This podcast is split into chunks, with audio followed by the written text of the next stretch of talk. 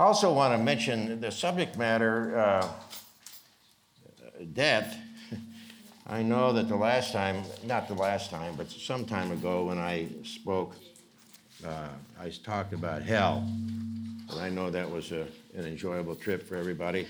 And uh, so today, as we come and we talk about death, I don't want anyone to hear to think that I'm the Grim Reaper uh, that want to ruin that wants to ruin your day. I, I and I had planned this long before my wife's homegoing. Uh, this is not a knee-jerk reaction to that. Uh, I had preached on this at Iron Sharpening Iron many months ago, and I was I wanted to do it here, uh, primarily because it's a, it's an issue that just doesn't get, uh, I don't think, perhaps enough treatment. And I don't mean that in any way faulting anyone, but I'm just saying that I think this is an important issue because it's something we all face and, and no one escapes it. Uh, and I really think that it's helpful to look into the text of Scripture and hopefully have a better understanding of what uh, death is really all about. And the fact of the matter is, it's not some place you go, as we'll talk about in a minute, it's a pathway. And it's a pathway to glory. So, as we think about that, I also want to mention something else. Grief is not uh, a sin and it's not unbiblical. Uh, Jesus, the shortest verse in all of Scripture is Jesus wept. And he wept over Jerusalem. He wept over those people who had rejected him as their Savior. He wept at the tomb of Lazarus, not because Lazarus was not going to be raised, but because, again, of the unbelief that was there. And he, he weeps and he has wept over those who have rejected his call to salvation. Uh, grief is is necessary. And it's important. And it's healthy. And I can speak from experience. Grief is something that is, it grows us, it strengthens us because we appeal to our Lord. And while my walk with the Lord has always been important and always been uh, extremely important, but when we lose a loved one, it becomes critical. Because that's when you really are faced with reality that without Him, I can't get through another day. And you look to Him constantly and continually. And you pray not only at certain moments, but you pray all day. Every waking moment, you are looking to Him and seeking Him for strength to get through that day. And in that process, you draw closer to Him and continually recognize your need. And that's exactly what He wants. As we said this morning, as we heard this morning, Jesus had compassion and that compassion is part of his character, his makeup. That's who he is a God of compassion and love who gave his life for us. And you recognize that more and more and more as you recognize your need for him, not only in one moment, but every moment of every day. Every step we take, every breath we draw, is because he allows it, because he strengthens us. He wove you in your mother's womb. He determined the time you would come forth, and He has also determined the time you will leave. And that's His business, not ours. When it happens, we embrace it, accept it, and we move on. But we don't move on without pain, and we don't move on without Him. That, that doesn't happen. And let me just mention here I'm always mentioning something that I think, well, I need to say this or that. Uh, Two of the ways that God has distinguished us from the animal kingdom I have a, a lab at home that is extremely sensitive, and uh, he's a great dog, but he does not grieve. And I know some of you would argue that point. You have animals and you're emotional and you think they're emotional too. They're not. Human beings have the capacity to grieve. That's the way God made us, the way God put us together. And as I said, his own son grieved. And the second thing is animals are not self conscious, they're not aware of themselves the way we are. And they certainly don't know they're going to die. That dog of mine thinks that every day is going to be just like the one before it, and the one tomorrow is going to be like the one that just passed. He has no sense of any of that.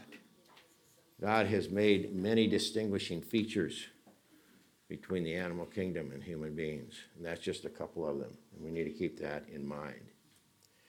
Now, as we go to this uh, subject of death, I just want to mention, and I don't think we need to elaborate uh, to any great extent, we know death is a result of Adam's sin. We know that death comes as a result of his disobedience to God's direct command. God told him that you can eat of any tree of the garden. The whole, the whole garden, however large it was, every tree was available to him. Does, does that not remind you of your own sin? Because you look at all the things that God has made available to you, all the things that you have, and yet there's always that one thing that you don't have that you crave and you want, and many times you, you seek it and you uh, go after it, uh, even though you know deep down in your heart of hearts it's not God's will. It's always, it seems like to me, it's the very things that He withholds that we want the most.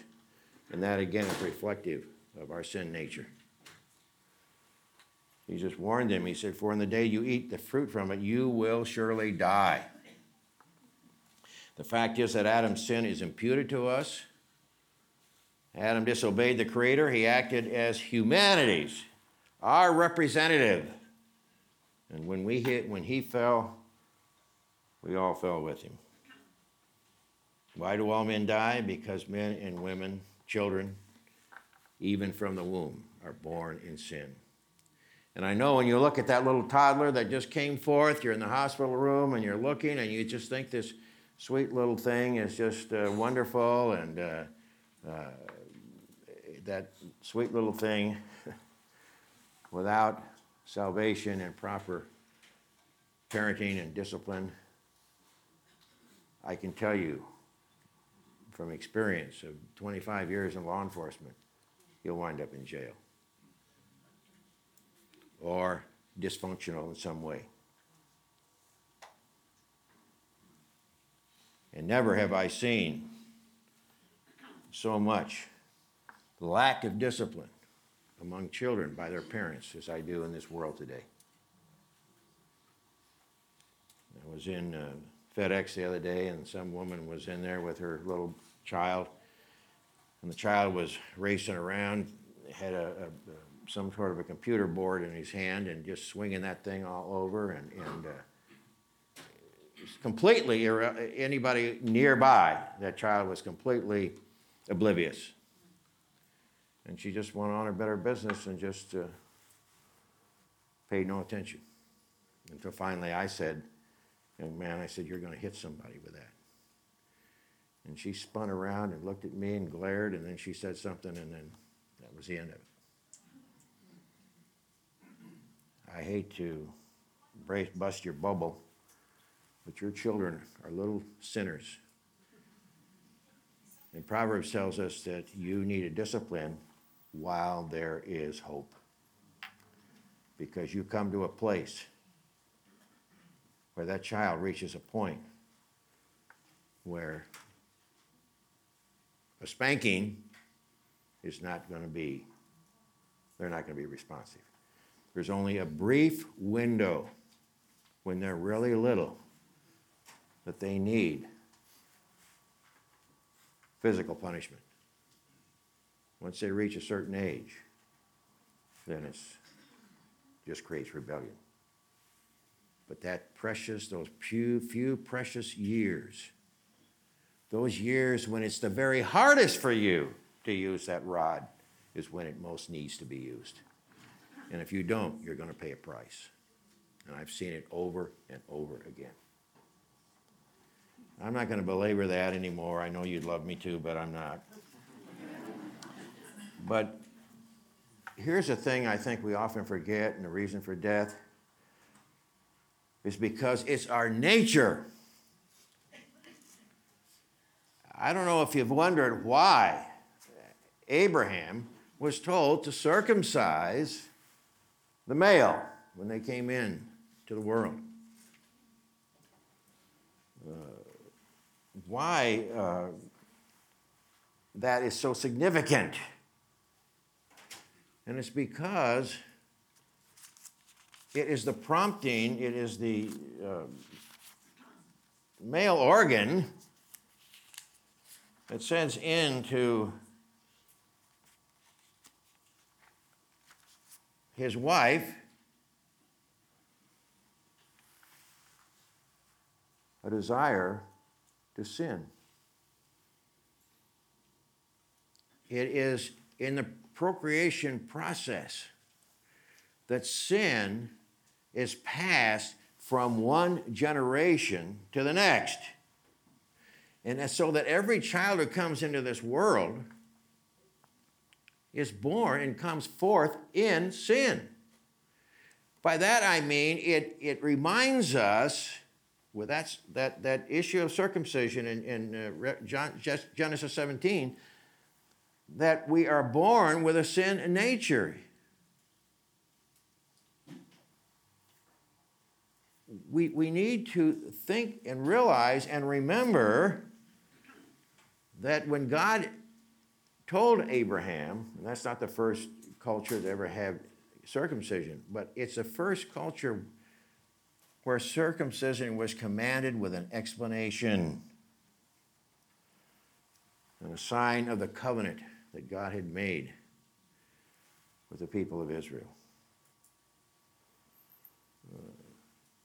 When you think about uh, procreation, you don't think about that. And when you hold that little baby in your arms, you don't think about that. But Adam's sin is imputed to every generation, each new child, through that process of procreation. And that's a significant thing to remember. That wasn't just some think, just some thinking that God had at the moment, thought it was a good idea.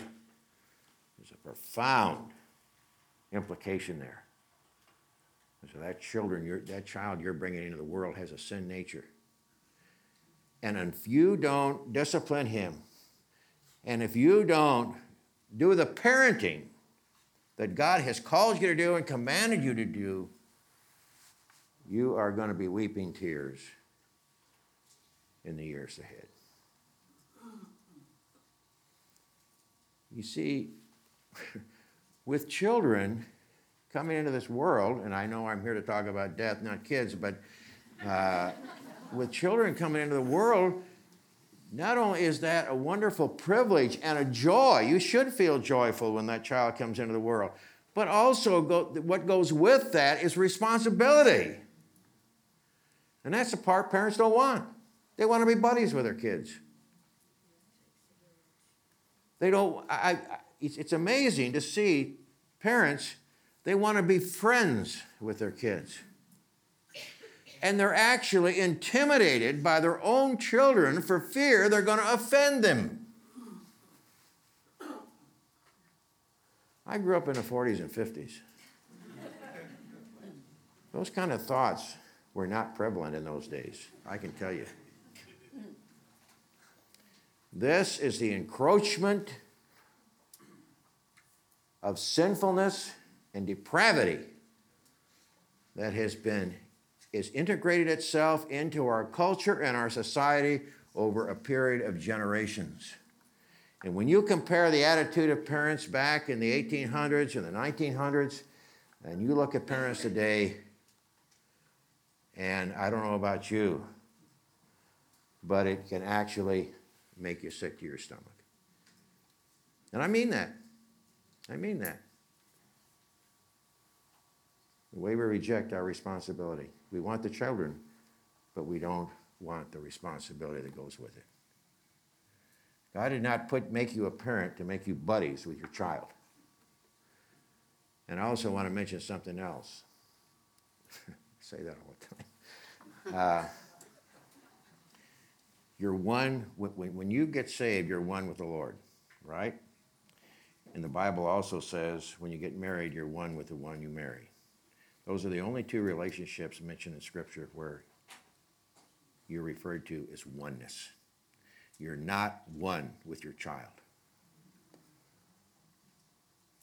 And that's why, even all through those childbearing years, in parenting years, your wife or your husband comes first.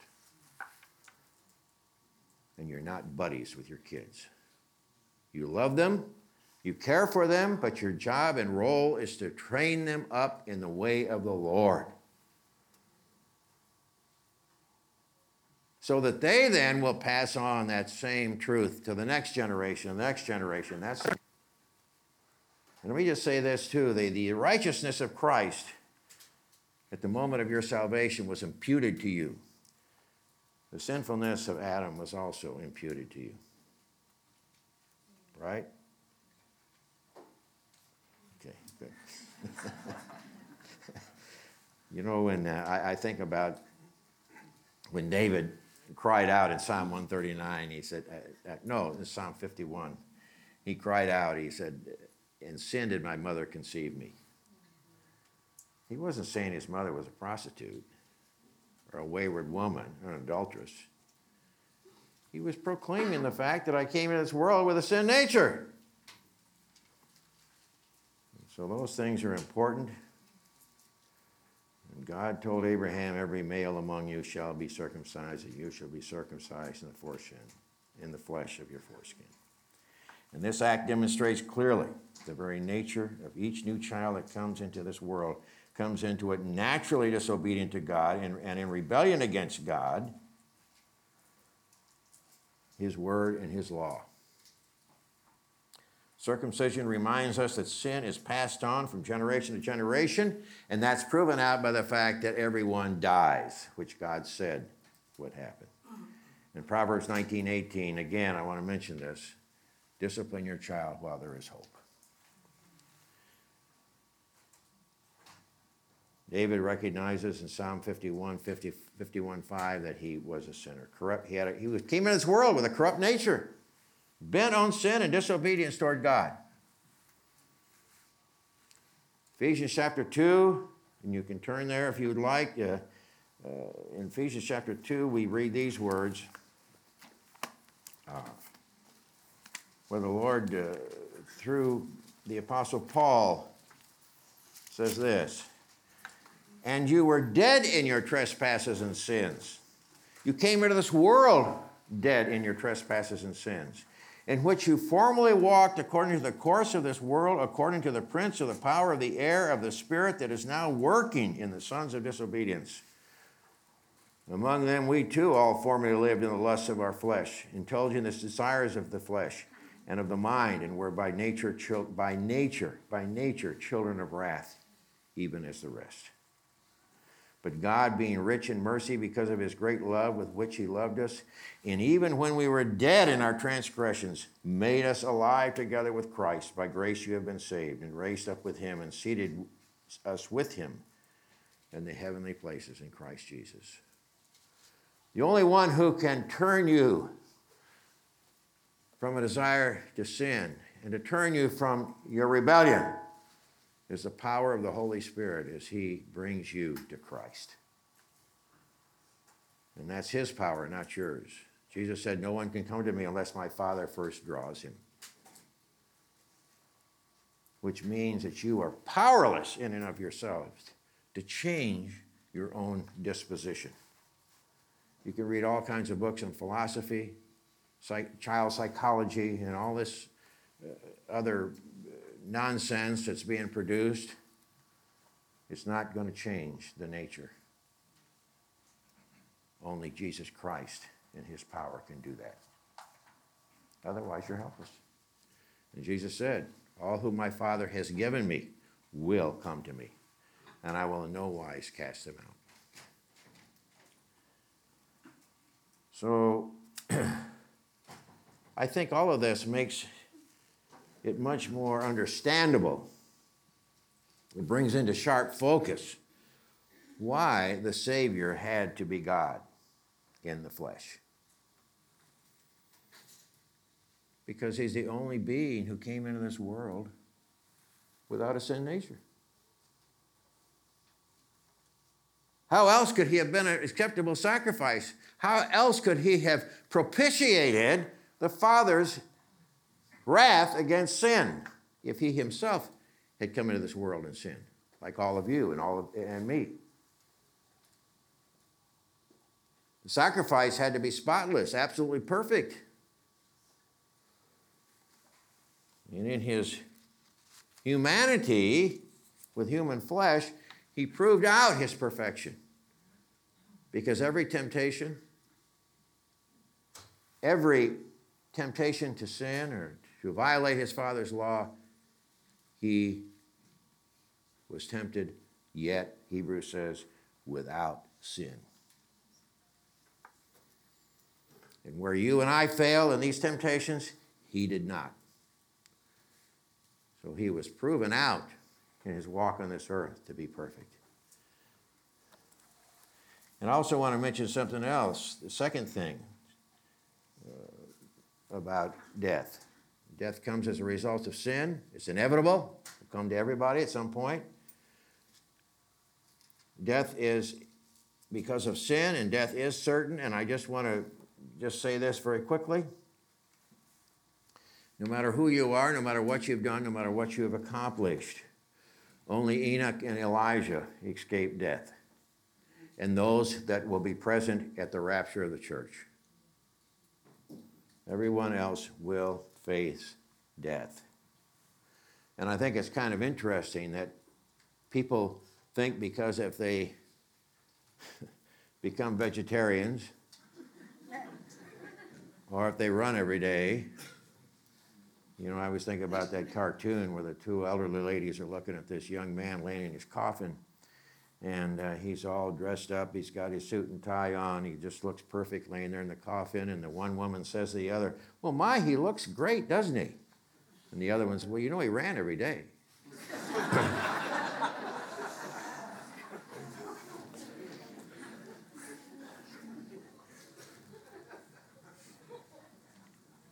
Death is certain. And I don't think we need to say too much more about that, but I do want to mention there's no such thing as purgatory. I think maybe we ought to mention that. There's probably some Catholics here in the room, I mean, former Catholics, hush my mouth, uh, former Catholics. But there is no biblical support at all for purgatory. And if you have a Catholic background, you have Catholic friends, you have members of your family that's Catholic, I do, uh, there's no such thing as purgatory. You know what purgatory does? It puts the sinner back in a condition of working their way into God's presence. By grace are you saved through faith, not of works, lest any man should boast. Hebrews chapter 9, verse 27 says, It's appointed for men to die once. Once. And then comes a judgment. There's no second chance. And that's proven out throughout Scripture. You then all will be judged. Believers will be judged.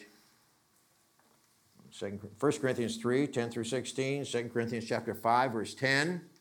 And then unbelievers are mentioned in Revelation 20, verses 11 through 15. All will be judged, judged, but death is certain. After Adam and Eve sinned, Genesis chapter 5, uh, eight times, eight times in Genesis chapter 5, and he died, and he died, and he died, and he died, proving out God's word is absolutely perfect and true. Only Enoch escaped physical death. Now, what is death? So we know death is caused by sin, we know death is certain. Death is separation. The first thing that occurred after Adam and Eve sinned, what did they do? They hid from God. Death is spiritual separation from God. And God considered this so important and so critical that He put a, an angel at the entrance to the garden with a flaming sword to keep all out. So you come into this world with a nature to sin. You come into this world separated from God because and by that sin, and you remain separated from God unless you come to Christ who heals the breach. 1 Timothy chapter 2, and I want to read this to you. Uh, Paul says this in the second chapter of 1 Timothy. First of all, I urge that entreaties and prayers, petitions, and thanksgiving be made on behalf of all men, for kings and all who are in authority, so that we may lead a tranquil and quiet life in all godliness and dignity. This is good and acceptable in the sight of God our Savior, who desires all men to be saved and to come to the knowledge of the truth. Now, listen.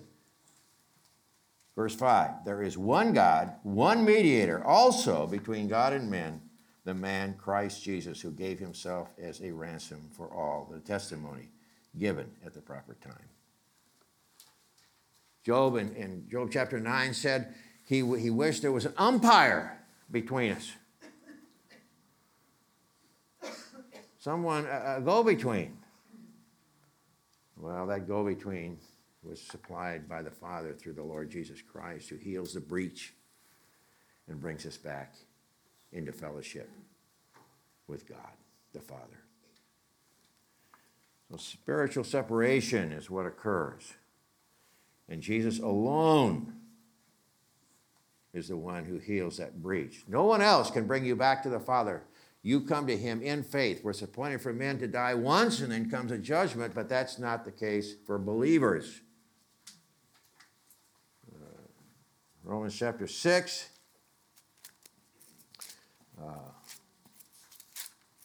Paul writes these words, and I'm sure many of you have memorized this.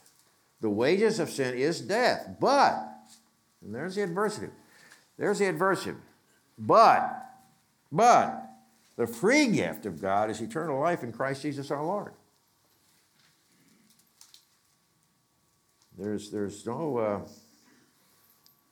there's no other way to escape death, spiritual death, eternal death, eternal separation from God, except coming to Christ, his Son, through faith and repenting of your sin, bowing before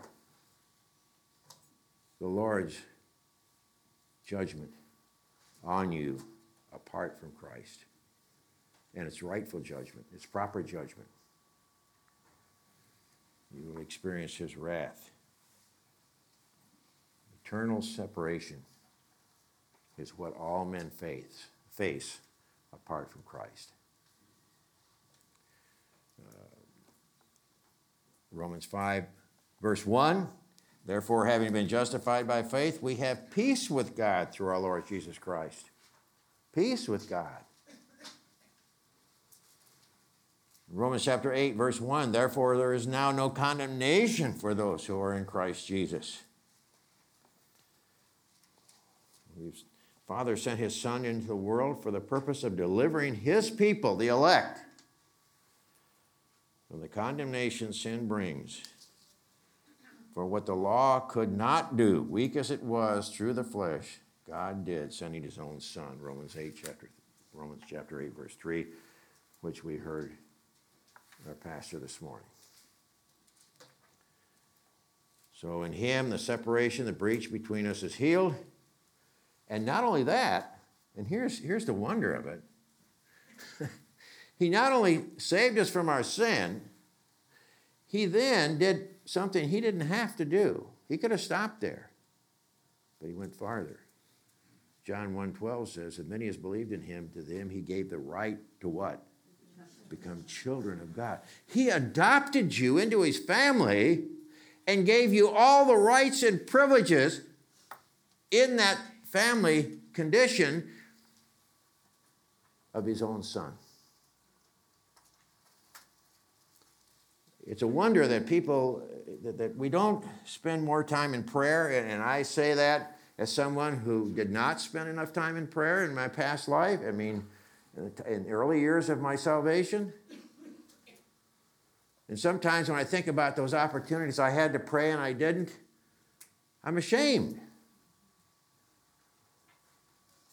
It's, it's natural for us to go to our Heavenly Father with every problem, every concern, every tension, every trauma, every turmoil, every tribulation, every trial. Peter says in 1 Peter chapter 5, cast all your anxieties upon him.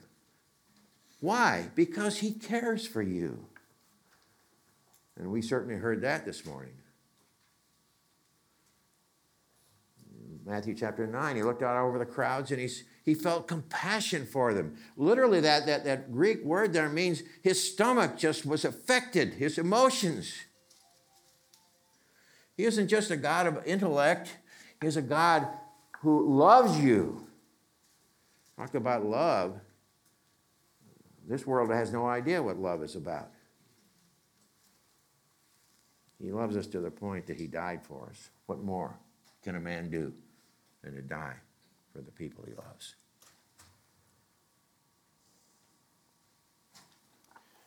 The wicked are separated forever. Luke 16, 23 through 24, you read about that great, the great chasm that exists, a chasm that cannot be bridged by anything that anyone could possibly do after they're dead. Now, what does it mean to me personally. Uh, look at 2 Corinthians chapter 5 for just a minute. Um, 2 Corinthians chapter 5 says this as we look at 6, verse 6. Paul says this, therefore, being always of good courage, and knowing that while we are at home in the body, we are absent from the Lord. For we walk by faith, not by sight. We are of good courage, I say, and prefer rather to be absent from the body and to be at home with the Lord. Therefore, we also have our ambition, whether at home or absent, to be pleasing to Him. Death is not some place we go, it's a passageway. It's a passageway that takes us into the presence of the Lord Jesus Christ. There's a gate through which we pass on the other side, which is glory. Death is the middle ground we walk on our way to eternal life with Him. Colossians chapter 1, verse 13 says this he, Christ, rescued us from the domain of darkness and, and transferred us to the kingdom of His beloved Son. You come into that kingdom, you come into His presence. He is there to embrace you.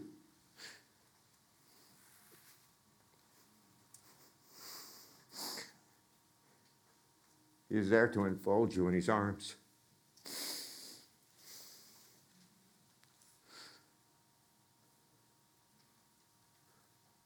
Welcome you into his presence because you are, have been made his beloved son and child, his daughter. And he is there with open arms to welcome you into his kingdom where you will be forever. Jesus saved us forever. I was talking to a young man in the prayer room just a few minutes ago who had doubts about his security. I said, Do you know that you were chosen from eternity past? Your names are written in the book of life before you were ever even born? Ephesians chapter 1 is clear. And Hebrews is clear in saying he saved us once and for all and forever. What God has determined, what, what God has created. No action, even an action by the saved sinner, can dislodge you from his eternal presence. And besides that, where is he right now? He's, just, he's our high priest, sitting at the right hand of the throne of God, where Hebrews says he ever makes intercession for us. We're not only saved once and for all at that moment of salvation when we come to him in faith, but we are continually being saved. When the evil one rises and wants to point a finger at you, Jesus is there to say, no, uh, I paid for that sin. I paid for that sin. You can't charge him. It's taken care of. The evil one cannot bring a charge against you as a saved person. Because Jesus is not only our lamb, he's not only our sacrifice, he's not only our king, but he is also our high priest, ever making intercession continually. And those nail pierced hands he holds up. I paid for that sin. Physical death is what introduces us to life eternal. James said this, uh, Jesus, I'm sorry, Jesus said this in Matthew chapter 10, verse 28 Do not fear those who kill the body, but are unable to kill the soul. But rather fear him, God, who is able to destroy both, both soul and body in hell. We don't fear death.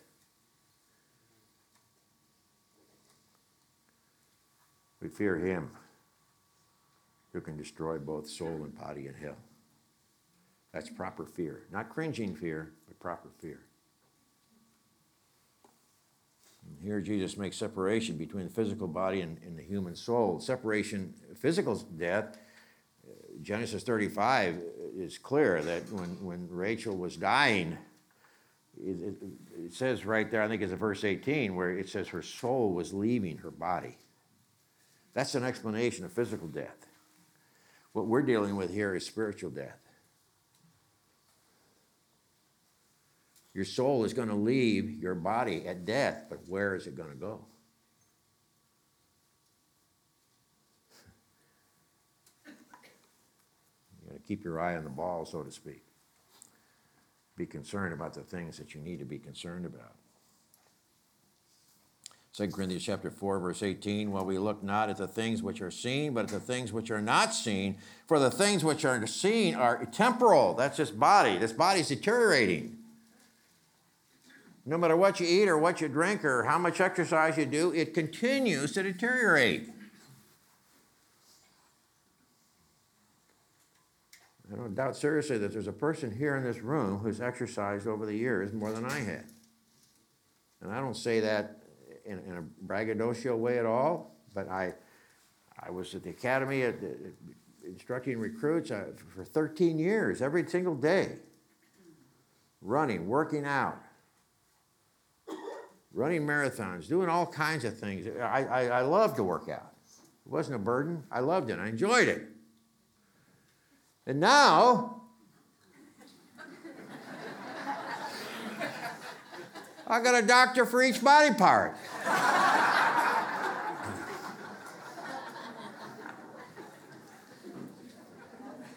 Nothing that I did has helped, except. So, this body, yes, is going to be resurrected, Philippians chapter 3 tells us. But this body, this body that you see, is deteriorating and nothing's going to stop it. And how many times have I heard Pastor John say, the moment you are born, you begin to die because of sin. So Paul, so Paul writes this to the Philippians in chapter 1, verse 23. For me to live is Christ and to is gain. But if I am to live on in the flesh, this will mean fruitful labor for me, and I do not know which is to choose. But I am hard pressed from both directions, having the desire to depart and to be with Christ, for that is much better. Yet to remain on in the flesh is better for your sakes. And uh, Jesus said he goes to prepare a place for us in John 14 3.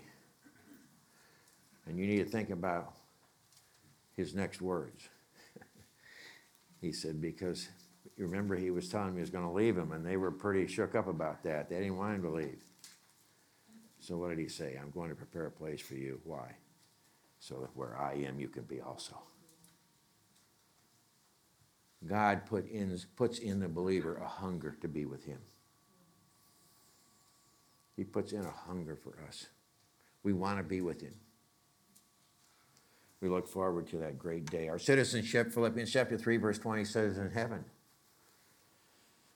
And uh, that's where Jesus is. So death is because of sin, it's certain separation. And it's God who sets the time of our departure. And I, I don't think we need to, again, spend a lot of time here, but again, you can't determine the time of your departure. You can't do that. You know, David said, in your book, we're all written the, written the days that were ordained for me, when as yet there was not one of them. You come into this world, God knows your entrances, He knows your exits. But that's a, it's right here. And you know something else that's interesting?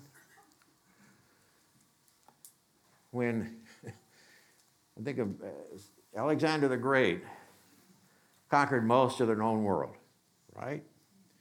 He went all the way to the, he took his army all the way to the Indus River in India. Till finally his army said, Look, we're worn out, we're done. We're done with this. We're done with this world conquering stuff. So after it was all over, he's been through all these battles, and he dies of some kind of fever. And at the time, by the way, he was drunk. Lawrence of Arabia, five foot one archaeologist, white man from England, was able to consolidate the tribes of Arabia long enough to overcome the Turks and bring freedom to those Arab tribes in World War I. He went through all that. If you've seen the movie, uh, I read his book years ago, Seven Pillars of Wisdom, all that he went through. And then several years after it was all over, he dies in a freak motorcycle accident. George Patton took the troops all the way from North Africa to southern France. World War II is over. He dies in a Jeep accident a few years later. God is the one who determines when we die. I mean, I think Bucephalus, Alexander's horse, outlived him. God is the one who determines when you're going to die. So relax, enjoy the ride. now, finally, I know we got to stop here at some point, but uh, Ecclesiastes chapter 7. What should our attitude be? well, I just want to read this very quickly as we close out here. In verse 2 of Ecclesiastes chapter 7, verse 2, and I, I really had a lot more here, but we're running short of time. Uh, but just focusing on verse 2 of Ecclesiastes chapter 7, it is better to go to a house of mourning than to go to a house of feasting, because that is the end of every man. The living takes it to heart. Better a house of mourning. For those of you older folks, you may remember the name Audrey Hepburn. She was active in the movies in the 40s, 50s, and even in the 60s. She died in the early 90s. She said this The most important thing is to enjoy your life. Be happy. It's all that matters. We look at some of those folks and we think, they think they're going to defeat death, they're going to live forever. What's important is to be pretty or handsome and wear nice clothes or have money or go here, go there. I tell you, when you look at the lives of some of them behind the scenes, most of them were pretty corrupt. And not just corrupt, they were miserable, they were unhappy. you hear that about these people time after time after time. When the veil's pulled back and you get to see how they actually live behind the scenes of the camera. Cary Grant said one time, he says, he was facing some serious problem, and he said, I wonder what Cary Grant would do.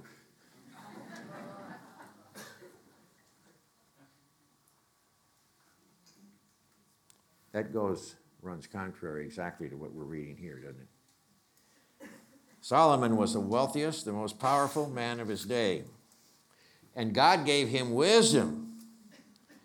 Matter of fact, uh, in 1 Kings 3, it says, he gave, God gave him a wise and discerning heart, so that there has been no one like you before you, nor shall one come after you. Kings came from all over to seek his wisdom and his counsel because he was such a wise man. God gave him so much. Uh, and yet, when he writes Ecclesiastes, he's describing a life of disaster, a life squandered. So, if we understand that, it shouldn't surprise us that he says it is better to go to a house of mourning than to go to a house of feasting. He spent a lot of time in, in, in houses of feasting. Uh, when we look at this, uh, we, we look at this, this man who had had so much offered to him wisdom and power, position. He had everything. And yet he says it's better to go a house of mourning to go to a house because that is the end of every man. What he's saying here is that when you go to a house of mourning, you go to a house of death, it balances your perspective and gets your mind and your heart riveted on what is really, truly important. And you realize when you see that person there, if, where we don't do that as much anymore as we did when I was growing up, but when you look at that person who's died, it serves to remind you of your own coming death. And it is serves you to think about and contemplate that day. And it doesn't make you gloomy Christians should be joyous. We're not saying it's, it's, we, we should to be gloomy, and nor are we saying that we shouldn't share the joy of Christ with others. And it's not saying that you can't have a birthday party for your child, or you can't go to some nice place and have dinner with your wife. Nobody's saying that. Jesus isn't saying that. God isn't saying that. Solomon's not saying that. But what he's saying is that we get so wrapped up in festivities and feasting and having good times and looking at life and looking at this world like it's a playground for us to play in and have fun in. And that's not true at all, is it? We see a world engulfed in turmoil and angst and war and hatred and anger. We are see our own culture deteriorating. How does one keep their balance in all of this? It's a reminder when you go to the house of mourning that yes, I can enjoy those good things that Christ has given me, but I don't allow myself to be immersed in living my life for pleasure and my own grandizement. Since my wife has gone home to be with the Lord, I've had a chance to go through some things in our house. Over 56 years of marriage, we have accumulated, and the stuff that I have literally thrown out. And I look at my own closet. My wife used to say, Oh, it's never good enough to buy one or two Tommy Bahamas. You got to have six. Uh, don't tell anybody I said why, are, why are we driven? To materialism? Why are we driven to festivities and parties and having a good time? Because it helps to remove from our minds and our hearts the reality that one day somebody's going to deposit us in a pile of dirt. And what are we going to have to take with us? you came into this world naked, you're going to go out naked. What the place of mourning does is help us to keep, not to make us morbid, but to help us to maintain our balance and to maintain, maintain our perspective. And let me also mention something else along with this. In the verse, the first verse of chapter 7, a good name is better than a good ointment, and the day of one's death is better than the way of one's birth. What's he saying here? How are you living your life? How are you living your life? What kind of a legacy for those who are be here after you are gone? What kind of legacy are you leaving? What kind of a legacy are you leaving for your kids? When they think back on their dad or their mother, who, what are they going to think? Are you investing in their lives by living a life that is got substance to it? That isn't a life that's been caught up in frivolity and parties and festivities and having a good time and living a life focused on trying to take your mind off the reality of your coming demise.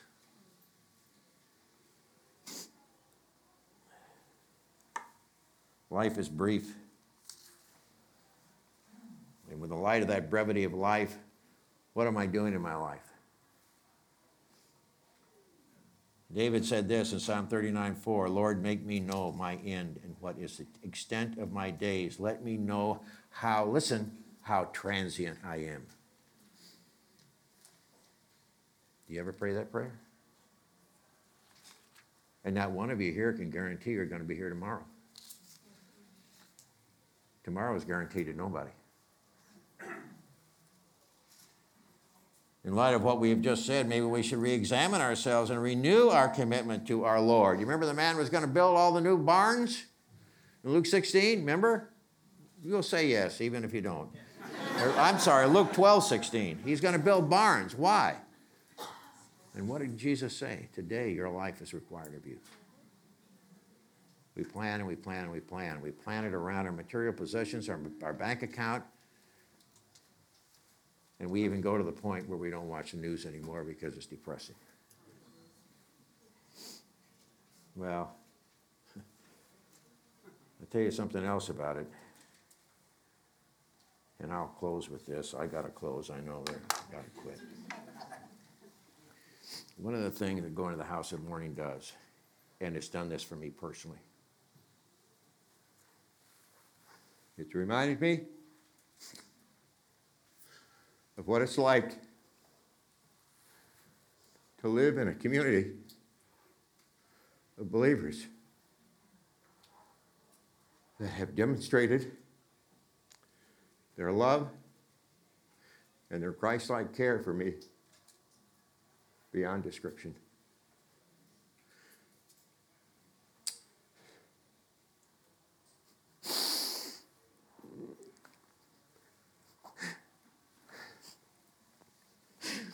Without uh, without your prayers, without the demonstration of your love toward me that so many of you shown. I mean, I got a drawer full of cards. I, I don't know where I'm going to put all of them. The people who have come up to me, even in public places, Let's pray, Terry. The love that this church has shown, and the people of this church, and the leadership of this church. It's like nothing I've ever experienced in my life. So while death has brought pain and sorrow, it's at the same time brought joy and comfort that I would have never known had I not gone to the house of mourning. And so it's, it's something for you to remember that you can experience the love of the body of Christ when you go to the house of mourning. And it also reminds you of what a horrendous and what a heavy responsibility you have to show the care and concern for others when they go through what one day many of you are going to go through. I can't, I can't, you know, we, we could keep going, but with other things, I, but I, we'll, we'll stop there. But I hope helpfully, hopefully, it's been helpful to you. You put up with my tears and uh, my emotions. I thought I could do this, but uh, got hammered here at the end. But uh, thank you so much.